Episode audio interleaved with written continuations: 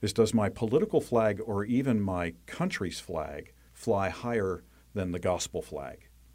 That's a really important question for us as Christians to deal with. And if we don't get this right now, the trajectory of what this could mean for us in the future, it may be that we align ourselves with political parties in a way that we, uh, we ultimately undermine some of the very freedoms we're trying to fight for.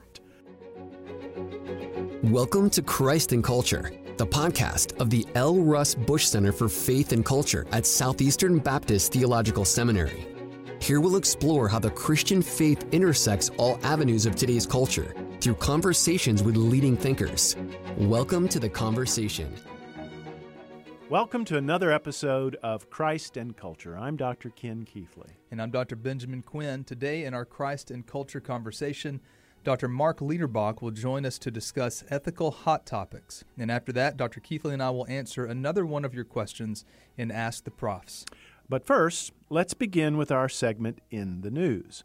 You've probably seen for hire signs everywhere, and it seems that all sorts of businesses are looking for workers.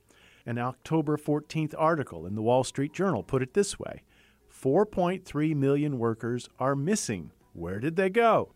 Now, Dr. Quinn, Neither of us are economists, and we don't want to give simplistic answers to complex questions, but do we need to have a conversation about the value of work? Absolutely, and you're right. We don't want to presume the role of economists or market analysts or anything like that. But actually, as of just this morning when I was riding into work, I was encouraged to hear that some of those numbers are coming down. That as government stimulus is dropping off, that people are starting to go back to work. But still, it exposes a whole a whole category of questions for how we think about work. Let me make just a couple of points about that. One is that work is still a good thing. Work was never a bad thing. In yeah. fact, we even though uh, in light of the biblical story, work is part of Genesis 1 and 2. It's part of how God designed the world. It's part of how he designed human beings to operate in the world. And even though we, we remember quite fondly and difficultly perhaps that uh, in Genesis 3 that work is cursed alongside other things, uh, it makes work hard. But work is still a good thing. You know, I like to tell my students what God made good, sin cannot make bad. It can just make it hard or it can make it perverted or twisted or all kinds of different things. But work is still a good thing. Secondly, not only is work a good thing, but work is a fundamentally human thing. It's part of what it means to be a human being it's right and good for us to contribute to society, part of the flourishing society, and part of our, I think, responsibility as citizens in any given society is that we have something to give to it. We don't just take from it. Um, and so in our work, that's what we do. And in fact, to, to put a more particularly Christian spin on that, it's not just how we contribute to society, it's how we minister to society um, regardless of where our paychecks come from. You know, we, we tend to think in a, in, a, in a context like this where we train pastors and missionaries, or we are ourselves in the process of serving in churches and all types of, of different ministry work like that, we tend to relegate the work or the ministry to that. But actually, for the rest of the saints, in an Ephesians 4:12 kind of sense, the rest of the saints who are being equipped for the work of the ministry, there in that context, Paul's not talking about the pastors and missionaries. There he's talking about everybody else and the gifts that they have been given and the equipment that they have to go and to contribute to society broadly, I think. Um, so, bearing in mind, one, that work is still a good thing. Secondly, it's part of what it means to be human. And three, it is our ministry that we give back to society. And I would mention as well that societies tend to go better when people are active at work. I would just say this is not my area of expertise either, but I would say that there are corresponding trends between uh, jobless rates or, or low employment rates and all types of mental health and depression statistics as well. And we shouldn't be surprised by that. So there is a sense that work plays a central and crucial role to human flourishing. Yes, absolutely. Absolutely. In fact, uh, Lester DeKoster uh, wrote a, a, small little book a number of years ago. He was a Calvin seminary librarian of all things, but he wrote a book called Work, The Meaning of Your Life. And that's exactly what he meant. He meant that, that our purpose in life, and he meant this in, a, in the right sense, our purpose in life is to work. Now, he didn't mean that as though that we are merely productive machines. What he meant by that is that part of what it means to be human is that we give back to the world. Uh, in, a, in a very similar way as Christ giving life to the world in John 6 in a fallen world, work has often been turned into enslavement in the ancient world up through the 19th century in the United States. Then, with the Industrial Revolution, uh, work became being treated as a machine. But you're meaning something so much more than that. So much more than that. I'm not talking about an alienation of labor per se. I think there's some insightful things that we could consider about that. I'm simply talking about it as part of the way that God has wired us and hardwired us as human beings and as, as therefore imagers of Him is that we are able to advance the ways of the King and His kingdom, that we're able to contribute to the good, the true, and the beautiful in ways that He intended in the first place. Now, there's still a million conversations to be had about what does that look like and what's the best conditions for working environments and who should do what. Plenty of those good conversations to have. But let's just begin with the fact that human beings made in the image of God are made to work, for that is our ministry in God's world.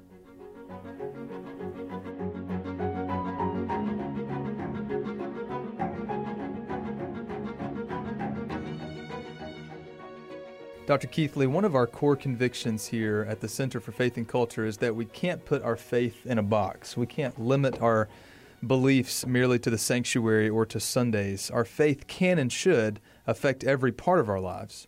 Practically, then, this means that faith should affect our ethical lives as well.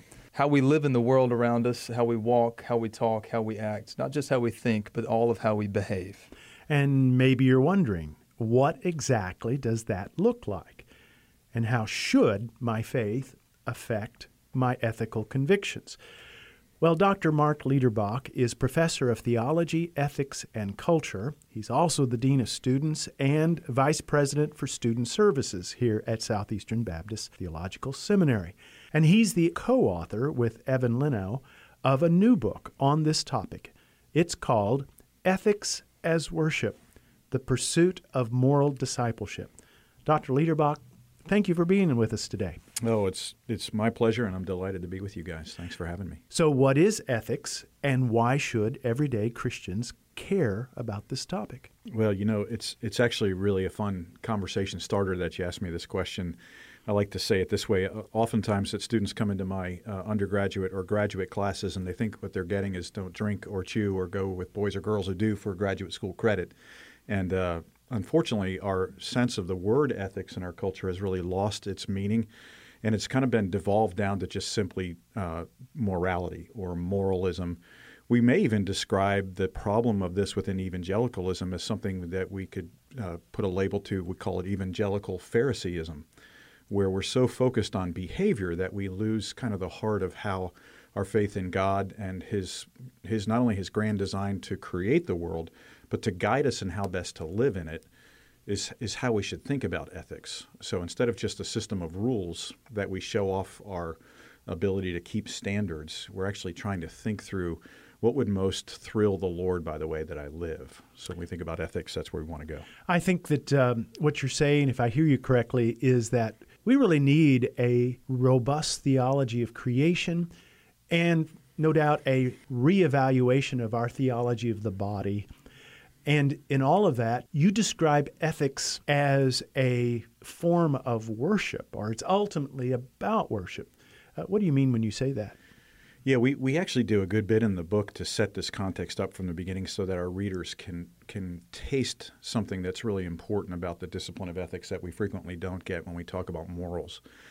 And that is that if if it's true that God created the world, if he it was in the beginning, in, in fact, if he's been eternally existent and he's been delighting within the Trinity in one another, then the creation itself is an overflow of this mutual love between the Father, Son, and the Holy Spirit. And as God creates and speaks the world into existence, he does that in a kind way that reflects not only his greatness, but also his goodness. And so the world then is formed in a way where, where he's maximally glorified, but if we follow the principles by which he lays out for us to live, we'll also maximally live as human and render to him the glory that he's due. So, a good way to start even answering that question is just to start where the Bible does. The first four words of the Bible say, In the beginning, God. So, the creation then, as you read Genesis 1 and 2, is really not a story about creation, it's about the God who does the creating. And you follow that up all the way through Genesis chapter one, and you see that the center of the story is not, oh, look, there's there's dogs and there's cats and birds and trees. Rather, this, every line of Genesis chapter one says, "In the beginning, God. God did. God made. God created." And because of that, if we see God as the center of the story, then we begin to see that the creation itself was made for him and by him, as Colossians chapter 1 will tell us. It all comes through him, it's ultimately for him. So when we think about ethics as worship, then, the way that we live our lives is meant to be something that places God at the center of the story, not asking, how does God fit into my story? So if we begin reading the Bible that way, then we begin to see that the laws that God gives us, the moral commands that He gives us, the Ten Commandments themselves, are all meant to be a way that we can learn to live maximally in the world according to the way He created the world. And by doing so, not only will we be really, in some ways, we could describe fully human or most human, but God will be maximally glorified by us living according to His plan. So ethics then becomes the pathway to a, a paradigm of worship. One of the places that our ethics then impacts the way we think about living is especially in the area of medical technologies. Mm. I think we would agree that God has given us the gift of medical technologies. And so many of those technologies, I'm thinking of medicine and antibiotics and surgeries, these are all gifts and these are good things. But they also can be abused. Mm. And or else they have to be thought about very carefully. Can we talk about some of those technologies uh, at this time? thinking about abortion. Abortion is in the news right now with upcoming challenges, perhaps, to Roe v. Wade. How ought Christians to be thinking about these things? Yeah, you've really kind of opened Pandora's box with that question, and so I'll, I'll limit my thoughts to kind of a preliminary comment and then come back to an abortion discussion piece on that.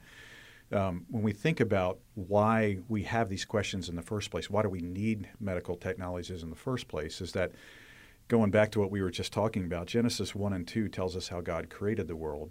What we find in Genesis chapter 3 is sin enters the world. Humans rebel against God. And because of that, the creation itself begins to groan. It's cursed because of the sin of human beings.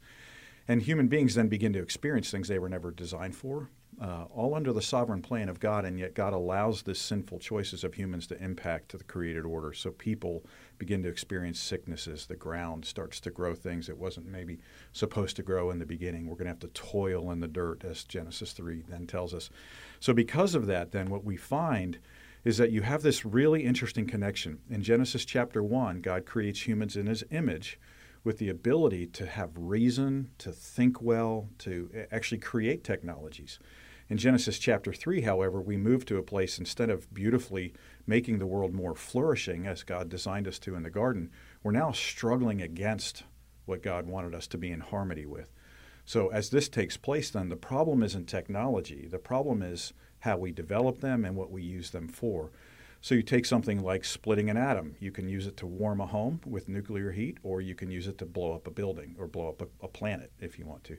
Similarly, with technologies that you use in medicine, the technologies themselves can be used in really beautiful ways. They can also be used in very destructive ways. Abortion would be an example of how a technology like doing surgery can be used specifically to kill and to do hmm. it in a murderous way. Right. So when we when we go after this, we don't want to make the technologies being used the devil, but rather the human sinner using them in the poor way uh, to do something contrary. In this case, abortion then raises questions about the sixth commandment, where God tells us not only are humans made in His image, but we shouldn't murder them. We shouldn't take their lives unjustly, and that's how I'm defining murder as the unjust taking of an innocent human life. So in this sense, then when you have not only uh, something from the moment of conception being alive, it's clearly human. And from that point on, it's an image bearer from the moment of conception that comes under the protection of the Sixth Commandment and the creation mandates. Um, so we would then move into discussion about abortion that way. Dr. Liederbach, when you talk about this, you mentioned it's Pandora's box when you talk about abortion, and but it seems to me not because it's all that complicated. It's right. just because now the the rhetoric is charged. It's just a hot topic. Uh, there's now so much litigation and money and funding and a host of other things that are tied into it. But the common objections, at least two of the common objections from the other side of the abortion issue, some some of which would come from those claiming to be Christians and some not they'll say, but what about women's rights and what about women's health? Mm-hmm. How do you respond to those kind of objections? Well, I, I think it's really important for us to recognize that uh, the honoring and the right and proper and good honoring of women's rights and women's health does not necess- necessitate the taking of innocent life in a murderous fashion. So sometimes we conflate arguments that we need to separate for some clarity on this. We as Christians, um, because the Bible is so creation affirming, remember that in Genesis 1 and 2, God creates everything. So therefore, creation is good. The human bodies that we have are good. Maleness and femaleness, that binary that God puts in place on purpose, those are all very good. The reproduction is all very good. The problem then is, is as we think about this issue, is we should champion women's rights. We should champion uh, the health of women. I'm not sure that we should conflate, though, the idea that someone has the autonomy and the choice to take someone else's life in mm-hmm. order to protect a person's um, health or rights. And that then becomes the crux of the issue. So, similar conversation, but we flip to the other end of life. And this is often an accusation against, especially conservative Christians hey, you guys stand up for the unborn, but you don't stand up for those who may be condemned to the death penalty. Mm-hmm. How do we think through those kind of things? Yeah, the distinction I think that's crucial there is to recognize the word innocent life. Mm. That uh, Scripture is very pro life, but it also recognizes that um, human beings can also do things to incur a death penalty. It's the same reason why um, you think about if there is just reasons to uh, have someone face the consequences for their choices or punishment. For example, putting someone in jail. Somebody has done something in order to make it appropriate to punish them or to do something retributive mm. Towards them in order to protect society as well as even to honor them as an image bearer. So if somebody does something that's guilty, then there's a justice involved with addressing that guilt. Well, you look at a, a newborn, or excuse me, a, even someone from the moment of conception, they've not done something. It's not a morally willful choice to do something that requires a death penalty. And that would be the distinction. If somebody does something that earns them a certain kind of punishment, then mm-hmm. whether it's putting them in jail or taking their life, in both cases, there's a, it's an apples and orange context. Let me ask you this, and we'll ask about talk about some more specific things in a minute. But we could whether we're addressing um, homosexuality or we're addressing abortion or in vitro fertilization or a variety of other uh, really important and hot ethical topics. Um, is the point for Christians to have the right answers to these questions? Or is it more about a framework with which we approach these? It, it seems to me, and here's, here's part of the background to my question, Doc. It has to do with um, uh, perhaps in my own upbringing, I was, I was taught to believe that everything's really black and white and if you just have the self discipline to always choose the right answer, then life will go a lot better for you. But I don't know about you guys. The older I've gotten, the more gray things have become. Things are just not always that simple. So, how, do, how does uh, a proper ethical framework and Christian framework help us to approach some of these really complicated things, but also some things that are just more ordinary, everyday life matters of morality? It's a great question, Ben, because I think what sometimes happens is we almost want to reduce the Bible to a textbook that, uh, you know, you're the Bible answer man if you can give the exact yeah. right answer yeah. on that. Well, what we want to affirm and defend with everything we are is that the Bible is sufficient. It gives us everything we need for life and practice. But if you look up, and probably the best way to get after this question, if, if I ask you, okay, the Bible's sufficient to answer the question of cloning, okay, go into your Bible's concordance and look up cloning. Right. And guess what you're not going to find there? You're not going to find cloning. right. So what we have to do is we have to determine when we say this the Bible's sufficient is it's giving us principles for life as well as crucially, and I think a lot of times we leave this out, it gives us principles for how to develop the character to do the right thing as well. So we want to not only um, have the principles for action, we want to have the principles to be the right kind of person, to right. have character involved. And both of those are crucial for answering this question because I can go into the sixth commandment and understand okay, it tells me, thou shalt not murder. I'm going to have to do a little work with what the word murder is as it's translated into English. The word rutzak there means really uh, neglecting the proper care of innocent life. Okay, that's a pretty broad idea. Not only does it tell us what I shouldn't do, but it also is in, in, involved in that is I should probably be involved positively in protecting hmm. innocent life by the way I live my life and the things that I'm doing, the things I even do medically with technology. So, with that in mind, then the question then becomes twofold. Are there specific paradigms that the scripture gives us even beyond that on how to think through a particular issue like abortion, in vitro fertilization, cloning, any of those things that I can go into that?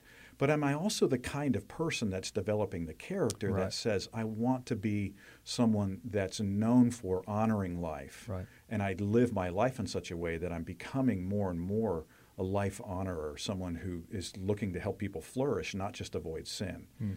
So there's a both and I think involved in our ethic. The the acting upon the right decision, the right action, while also cultivating the right virtue exactly. along the way. Both of these yeah. things.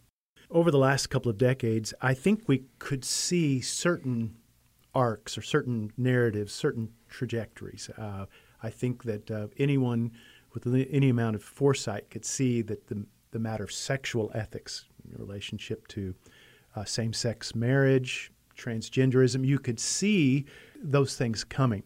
I think we're all surprised at how quickly things have yeah. changed. Yeah.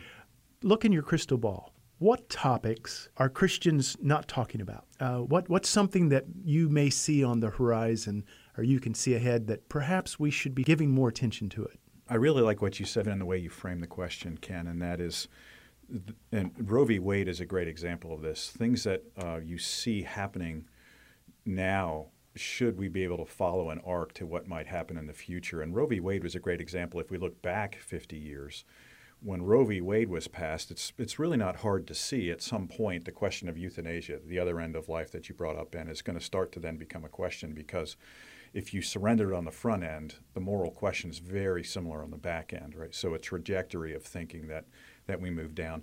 It doesn't necessarily mean that's the case. It's not a, a necessary slippery slope, but on the other hand, it's something we can start to look through on that. As soon as we have a sexual revolution, you're going to begin to see, uh, and with the advent of the pill, you're going to begin to see that there's going to be a loosening of sexual standards, right? Well, along the lines, then, it's not a surprise as soon as you move past those places that you would hit a LGBTQ moment. So, one of the places in the future that we're going to have to pay attention to is what's next after an LGBTQ moment, right? We, you start adding plus sign to the end of that, and no telling where that goes, right? So, the undermining of sexuality in a binary point of view is one way that we see that. One of the places I'm most concerned now, directly at, to your question on that, is I'm asking a question as an elder in my local church is what has the mask mandate and the mandates in re- regard to vaccinations that may be coming very soon, how is that affecting my church members? And as my church members are now placing mask mandates in such a place where they're willing to leave churches over that, that's telling me something about the way we're understanding ecclesiology, the way we understand what does it mean to be a member of a local church. And I'm suspicious that related to this, and one of the things I want to spend some more time thinking through is the danger for us as Americans to actually think that libertarianism is more of a powerful binding on my soul and on my sense of rights than a biblical notion of what it means to be an image bearer who's willing to give away all my rights for the sake of loving God and loving neighbor. So uh, this is really important because it raises the question for us within our local church environments is does my political flag or even my country's flag fly higher than the gospel flag? That's a really important question for us as Christians to deal with. And if we don't get this right now, the trajectory of what this could mean for us in the future, um, it may be that we align ourselves with political parties in a way that we uh, we ultimately undermine some of the very freedoms we're trying to fight for right now. I'm particularly interested in the idea that people are saying, I have a right, I have a right, I have a right. You shouldn't le- uh, legislate morality towards me on these different issues. That same kind of thinking tends to make personal autonomy and my own ability to make decisions in this world reflective not on the scripture binding and guiding me, but rather what my conscience tells me I should or shouldn't be able to do. And these are tricky waters because if we give full right to the conscience, then we're actually um, giving the same moral foundation to critical race theory in the name of trying to say, I don't need to wear a mask to church. So these are subtle and very important lines of thinking that if we're not careful, we'll try to argue against something like critical race theory, which I think we should, but at the same time almost adopt an individualized point of view about what truth is that is almost making the same kind of argument. If we don't think this out 10 or 15 years down the road, this could be a really dangerous place. I think the thing that evangelicals do that is a gift to the church is that we emphasize the necessity of personal individual conversion. Mm-hmm. That unless uh, each and every person uh, uh, decides, chooses, repents of their sin, and places their faith in Christ, they cannot assume that that uh, the corporate church will save them, the fact that they are part of this community, that they, each and every person, must come to that point of decision. The downside and the danger of that is the is that somehow evangelicals can get the idea that that salvation is an individualized thing, mm-hmm. that we are saved through the community of the church. It is it is the preaching of the gospel in the community, and we're never saved in isolation to have. Uh, as Tom T. Hall had in the song years ago, you know, me and Jesus have got our own thing going. Right. Uh, so if I hear what you're saying is um, yes to individual responsibility, yes. no to personal autonomy. Yeah, well, let me give a little bit more thought to that. Specifically, it was autonomy that got us into Genesis 3 sin. This idea that I think I'm separate from God and I can just make my own decisions. The Enlightenment introduced to us um, the idea that human beings are autonomous, that we're individuals, and that pragmatism is the way to make decisions. And that unholy trinity of the Enlightenment is one of the things that we, as American Christians, are in danger of elevating to the level of uh, our final source of authority. I'm my own person, I'm an individual, you can't tell me what to do, and I'm going to do whatever works. Now, the danger of that, while we want to protect this, the priesthood of the believer and the ability of the individual conscience to make some decisions, my conscience doesn't overrule what the scripture tells me. And the danger with us of elevating autonomy, individualism, and pragmatism so high is that we start to think not, not what does the scripture tell me about how I ought to live, but we start to think what works, and particularly what works for me. And if we're not careful with that, that'll lead us to a place where, as we see in the book uh, or in the book of Judges or in other places in the Old Testament, everybody does what's right in their own eyes. And and interestingly enough, this emphasis on expressive individualism as Charles Taylor calls it, uh, shows up both on the left and on the yeah, right. Absolutely. Uh, on the left, uh, this means that I have the ability to um, uh, to identify myself uh, however I so choose, mm-hmm. even if it requires um, medical or, or surgical procedures to get there. Mm-hmm. Uh, so that's what we see on the left. On the right, no one is going to tell me what to do when it comes to these issues regarding my own health, regardless of how my personal decision might end up affecting the community. I almost said infecting, but you get the idea.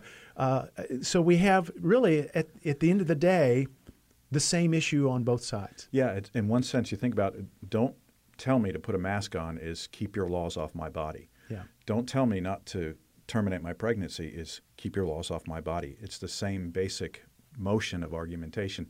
Now, people have very different intentions in what they're trying to do, but we have to think better as Christians. We need to outthink these and outlove these ideas.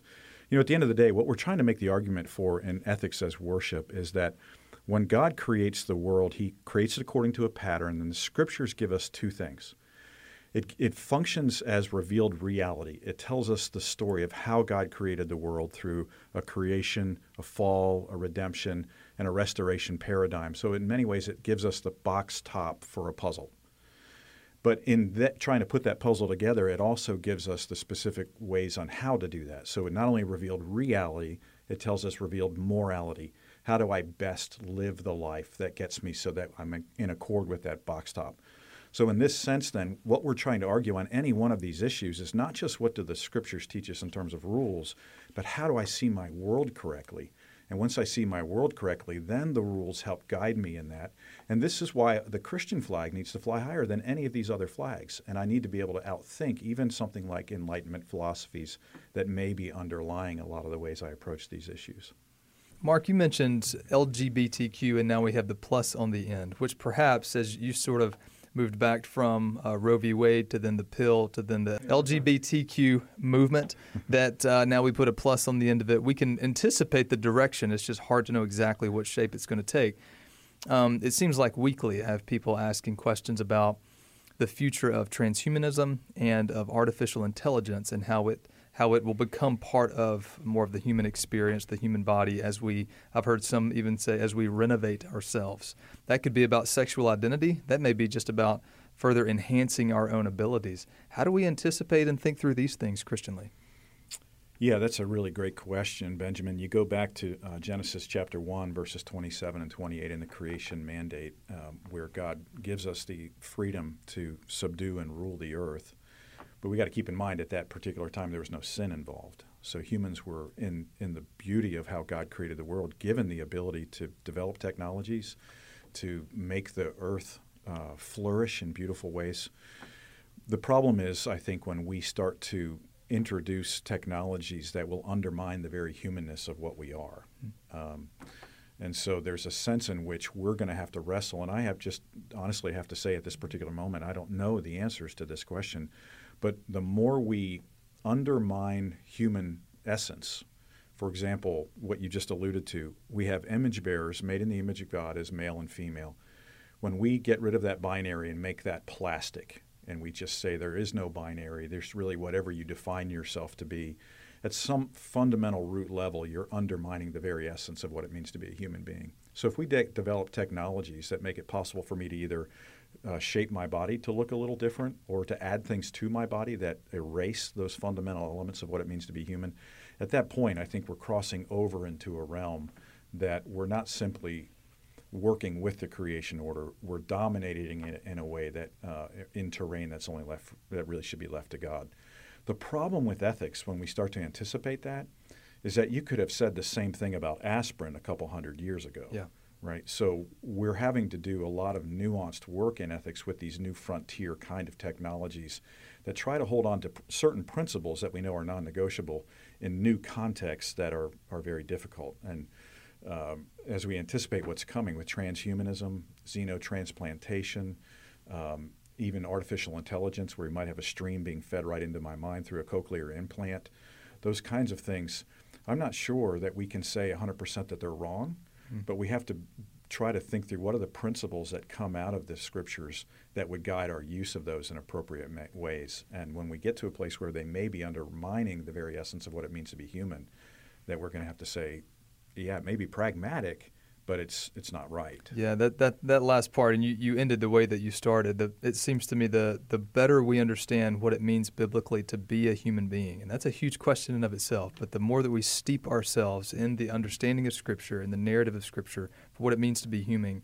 human, being mindful that the most human person ever to live is Jesus Himself um, the the better we understand that, the more the better that we can answer these kind of questions as they come to us. Yeah, can I go back uh, to just use in, in, vitro fertilization as an example of this? Um, a lot of Christians, very conservative ones, very strong biblical based Christians. In fact, some of my colleagues here who I have the utmost respect for have a difference of opinion about the application of this particular technology.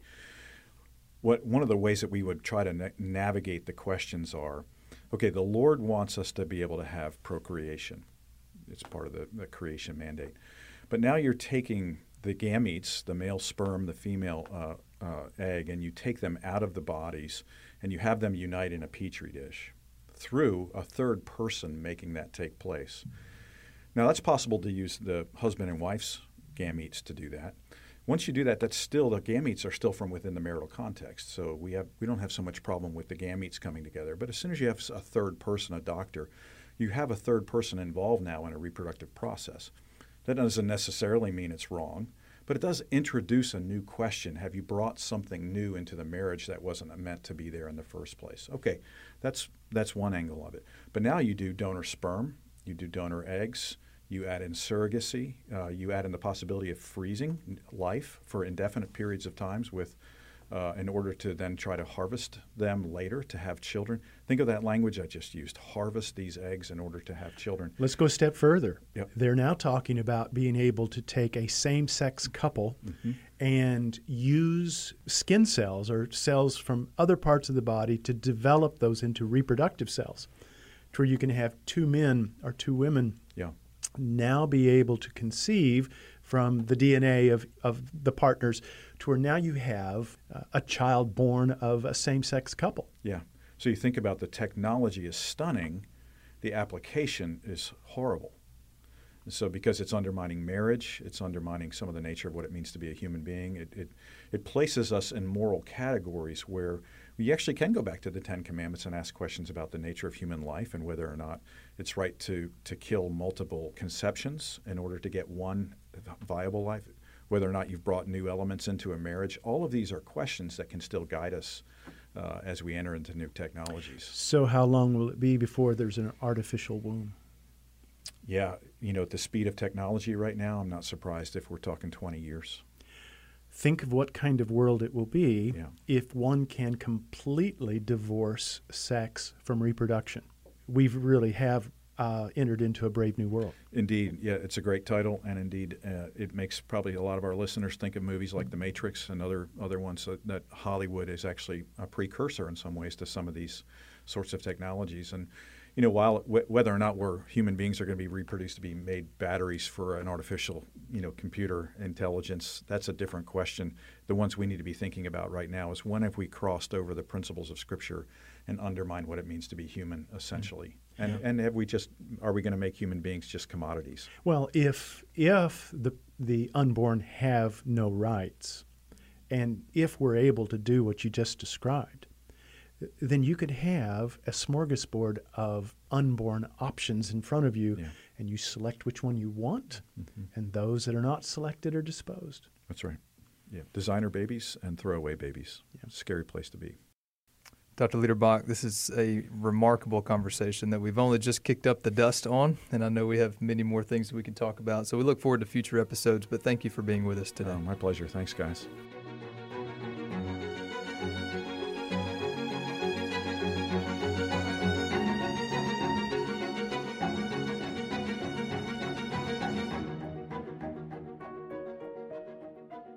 Southeastern Seminary's mission is to serve the church and fulfill the Great Commission. Almost all of Southeastern's degrees are available fully online, so whether you're in your living room or the classroom, you can receive high quality theological education. Get equipped wherever you are today for wherever you're called in the future by visiting sebts.edu.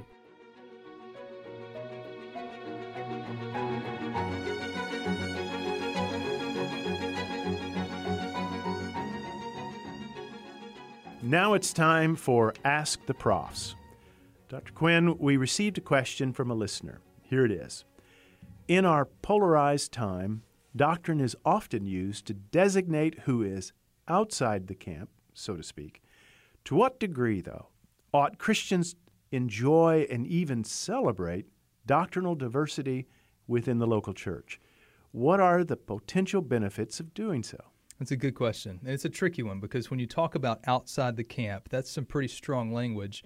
But the question also asks about within the local church. So let me go at it this way. I, I tend to identify myself as a Catholic evangelical Baptist. With a small c Catholic. With a small c Catholic, not Roman Catholic, but a Catholic evangelical Baptist. And here's what I mean by that. I think this is really helpful for us to think through because it does outline, Dr. Keathley, these theological triage layers that you speak of so often and so well. When we say we're Catholic, a Catholic evangelical Baptist, that just means that we hold on to what we would understand to be the faith once for all delivered to the saints. This is the Apostles' Creed, the Nicene Creed, the Chalcedonian definitions of definition of Christ. This is what we do believe to be that deposit about the gospel that has been handed down. And it's important, especially for Baptists, to, to hold on to that because I like to think that if the apostles were to show up at my church on any given Sunday, they would recognize what's going on. It would sound like the same message, it would feel like the same gospel. I'm so, Catholic in that sense. Evangelical in the sense that I truly do affirm the solas of the Reformation and what took place in reaction to Roman Catholicism in the 16th century and following. But then at the same time, we have to to denominate ourselves or to tradition ourselves in a particular way, and that, that's the Baptist part. So a Catholic evangelical Baptist. So then when it comes to something outside the camp, it depends on which one of those circles we're talking about. You're outside of the camp at the Catholic level if you're denying the deity of Jesus. Or the Trinity. or the Trinity at all. Exactly. Anything that would undermine uh, that that Jesus and the Father, the Son and the Father are equal and one together. That they share in the same nes- uh, nature and essence, as well as with the Spirit. So those are the things that would set you outside the camp. At the evangelical level. Uh, and then the Baptist level, there are other examples that would do the same thing. Let's just talk about Baptists, for example. Uh, we call ourselves Baptists for a reason. So you would step outside that camp doesn't mean that you're unchristian necessarily, but you step outside that camp if all of a sudden you decide that you don't believe in believers' baptism. You believe in a Yeah. uh, paedo baptism or Or- baptism of infants. The great gift I think that Baptists uh, give to Christendom is the call to a regenerate church membership. Yeah, exactly. And and if you're going to practice infant baptism, by its very nature, Right. uh, you've decided that no, that you know, well, right. And so you it's going to undermine. be it's going to be tough to plant a church. That's right. You undermine the very logic of our polity at that point. But here's where to the to the listener's question about diversity, even as Baptists, so we can sign the Baptist Faith and Message 2000 and maybe even some other confessional documents as part of our local church or assembly, but we may just just disagree on uh, the nature of free will versus God's election. We may disagree on uh, our view of the spiritual gifts, or we may disagree on exactly what's taking place at the Lord's Supper. And these are just fun and good and important conversations to have that we don't need to break fellowship over, nor do we need to create a new denomination over. So the question about outside the camp, it really depends on are we talking about the Catholic layer, the evangelical layer, the Baptist layer, or are we talking about something else entirely? Yeah, and and as the listener points out, that sometimes doctrines have been uh, the matters over which people have divided. The interesting thing that we see happening today is uh, the phenomenon of people who hold to similar doctrinal convictions, and yet we find them dividing over social and political issues. Um, it's remarkable how many people have left their churches over vaccines and masks. These are not doctrinal issues. Uh, these these are something altogether different. And so that's a matter for another conversation, but it's going on. It definitely is, and it's and it's one where we can talk about doctrinal diversity, perhaps with uh, much less emotional charge, even than we do about vaccine diversity or masks or whatever the case is. But uh, for another conversation, and at the same time, uh, let the great commandments of loving God and love our neighbor always direct us in those moral matters and decisions. Thank you all for listening. If you enjoyed the episode, do us a huge favor go and rate and review us on Apple Podcasts or share the episode with a friend. We look forward to seeing you next time.